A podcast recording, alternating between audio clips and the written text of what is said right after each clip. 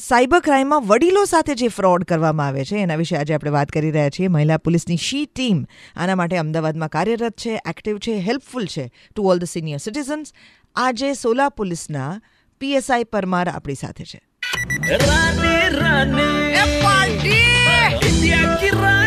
આપણે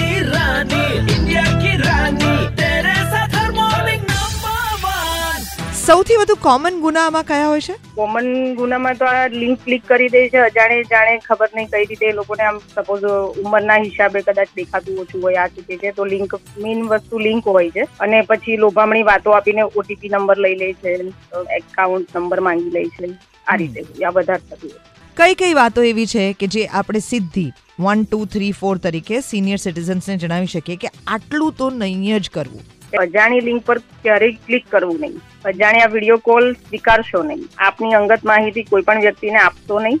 અજાણી કે અનધિકૃત વ્યક્તિને કોઈ પણ સંજોગોમાં આપણે ઓટીપી કે એકાઉન્ટ નંબર આપવો નહીં. તેમના બાળકો કદાચ વિદેશમાં હોય છે, જેના બાળકો નહીં હોતા, યા પછી કોઈ ઘરડા ઘરમાં પણ ઘણા સિનિયર સિટીઝન હોય છે, તો બધાને મારે એક જ વિનંતી છે કે ક્યારેય જો તમે આ રીતનો ફોન યુઝ કરતા હોય અને જો તમને કોઈ પણ એવો અનનોન મેસેજ કે પછી કોઈ પણ કોલ આવે, તમને કોઈ એવી લોભામણી વાત કરે, છતાં પણ તમારે સાવચેત રહી અને ક્યારેય પોતાની પોતાની અંગત ડિટેલ ફોટા કે કોઈ પણ એકાઉન્ટના નંબર ઓટીપી નંબર ક્યારેય શેર નહીં કરવો. તમને એવું લાગતું હોય તો અમે બધાને સી ટીમના અમારા બધાના નંબર સિનિયર સિટીઝનો આપેલા જ છે. અમારો કોન્ટેક્ટ કરવો. અમે જે પણ જે રીતનું થતું હશે એ રીતે એમની મદદ કરશું.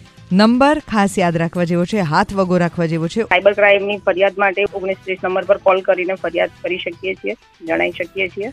Only on ninety three point five red FM ક્યારેય પણ સાયબર ક્રાઇમમાં સિનિયર સિટીઝનને કોઈ પણ તકલીફ થાય તો આ નંબર પાસ ઓન કરજો. બચ જાતે રહો.